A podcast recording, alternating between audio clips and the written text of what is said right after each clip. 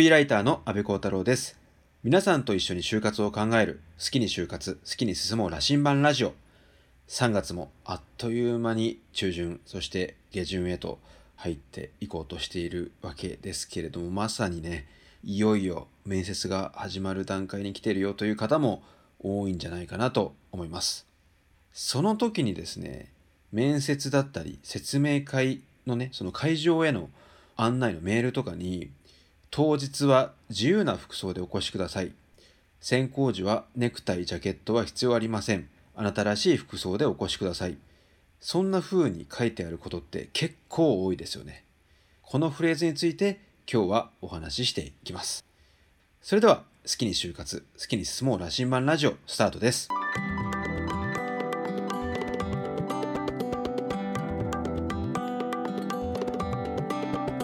好きに進もう羅針盤ラジオ。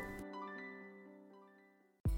日はですね、自由な服装でお越しくださいっていうものをどういう風に捉えるか、そこについて話します。このフレーズ、これ何なの、これどうすればいいのっていう風に長年多くの就活生の方たちをね、戸惑わせてきたんじゃないかなという風に思います。でですね、実はこの質問、この問いについてですね、こういうふうに自由な服装ってあるんですけど、点点点とリスナーの方からも似たような質問をいただくこともありました。ね、また結局無難な格好で行くのが正解ですよねというようなね、連絡をいただいたこともあります。で、今日まさにその話をしていきたいと思うんですけれども、まず僕の話から少しさせていただきたいと思います。僕が就職活動をしてた時って、まあもう本当にじゅうねん以上前なんですけれども、その時からもその自由な服装でお越しくださいっていう文言はね、あったんですね。で、僕はなんかもうそこはスーツでいいじゃん。僕が自分らしさを発揮するところって、おそらく服装で自分らしさっていうのを発揮できるタイプでもない。服が好きでとか、このブランドが好きでとかっていうのがあったわけでもないし、まあリクルートスーツっていうのをせっかく買ったし、それで行くかみたいな。自分らしさを出すのは面接の中身とか内容でらしさを伝えればいいかなというふうに僕はね、思ってたので、全然こう、まあ、あの無難な難がないですね、リクルートスーツを着てネクタイを締めて説明会に行き、そして面接に行っていました。というふうに、この質問の背景にあるところって、自由な服装でお越しくださいっていうのは、企業側の本音からすると、なんかこう服装を指定することはしたくないというか、委ねてるわけですよね。あの、任せますと。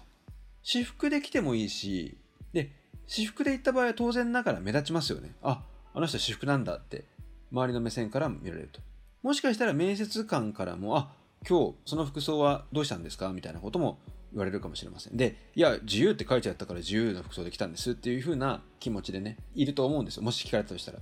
でもその時に、ただなんか、いや、自由な服装って書いてあったんでって、答えるのだけだとちょっと味気ないかなと思ってて、もしそういったですね、自分の好きな服装で行った時に、なぜこの服装で来たのか、いやこのブランド僕私すごく好きでとか、長年愛用しているブランドなんですとかね、この色の組み合わせが好きですとか、ちょっとその理由をですね、語れるようになると全然いいんじゃないかなというふうに思っています。で、そこから会話が膨らむこともあるだろうし、理由を語れるってすごく説得力が出てくるから、あ、この方ってそういうふうなこと、物事考え方してるんだ、自由っていうものを、自分の好きなものをね、チョイスして選んでるんだっていう風に、面接官の人だったりと企業の人は受け取るだろうし、それってすごくポジティブなことだし、いいことだと僕は思います。で、一方で企業の方たちって、やっぱりそのプレゼンテーションの場とか商談の場とかありますよね。 ティーピーオー って聞いたことあります皆さん。まあタイムプレイスオケージョンっていう、時間と場所と状況ですよね。そういうものをしっかりと理解をして、その ティーピーオー に沿った服装をしてきてほしいっていうのは、企業側の人たちもおそらく考えてると思うんですよね。説明会の会場、面接の会場っていうところで、どういう服装をしてくるのか、その ティーピーオー を理解しているかみたいなところは見てると思うんですよ。もちろんなんかこう、近所のコンビニに何か買い物行くときは全然スウェットとかでいいと思うんですよ。でもそのノリでね、面接会場に行かないだろうし、どちらにせよ勝負服だと思うんですよね。自分が一番こう映える服装できっと行くと思うんで、その時に私はこれはこうこうこうだからこの服を選んだんですっていう風に言えさえすれば、僕は全然 OK だなと思っています。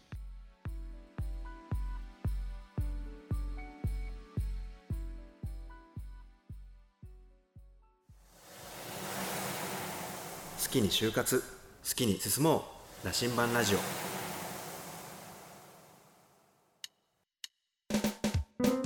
まあ自由な服装で来てくださいってすごく惑わされると思うんですよ。でその時にいや無理くりなんかこう自由な服装を着ていく人は全くなくて、あのじゃあ就活スーツでいいやっていうのも正解だし、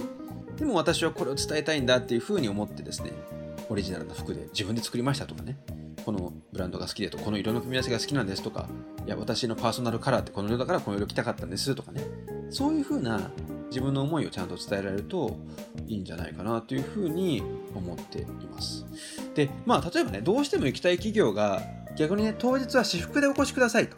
私服でお越しくださいって言われたらまたなんかちょっとなんか見られてんじゃないかなとかっていう気もするんだけれども、それは全然もうなんだろう、自分の普段着ている服装ないし、ちょっとだけかしこまった場に行く時の私服でいいと思うし、なんかちょっとこう気になる人とデートに行く時の服でもいいだろうし、うん一つ一つに自分が納得できているか、なんとなく私服着ていかない方がいい、なんとなく就活スーツ着ていかない方がいいっていうのが一番の答えかもしれないですね。そのなんとなくっていう部分を排除して、いや私はこうだからこの服を着ていきます、さっき僕が冒頭言ったように別にその服装で勝負しに来たわけじゃないとか、そうですよね、そういうところですね、そういうところを伝えていけると面接の中でね、その会話になった時も盛り上がるだろうし、自分はこういう人間なんですっていう自己紹介をすることにもつながるというふうに思ってます。なのでね、結論としてはこの長年きっと就活生の人に悩ませている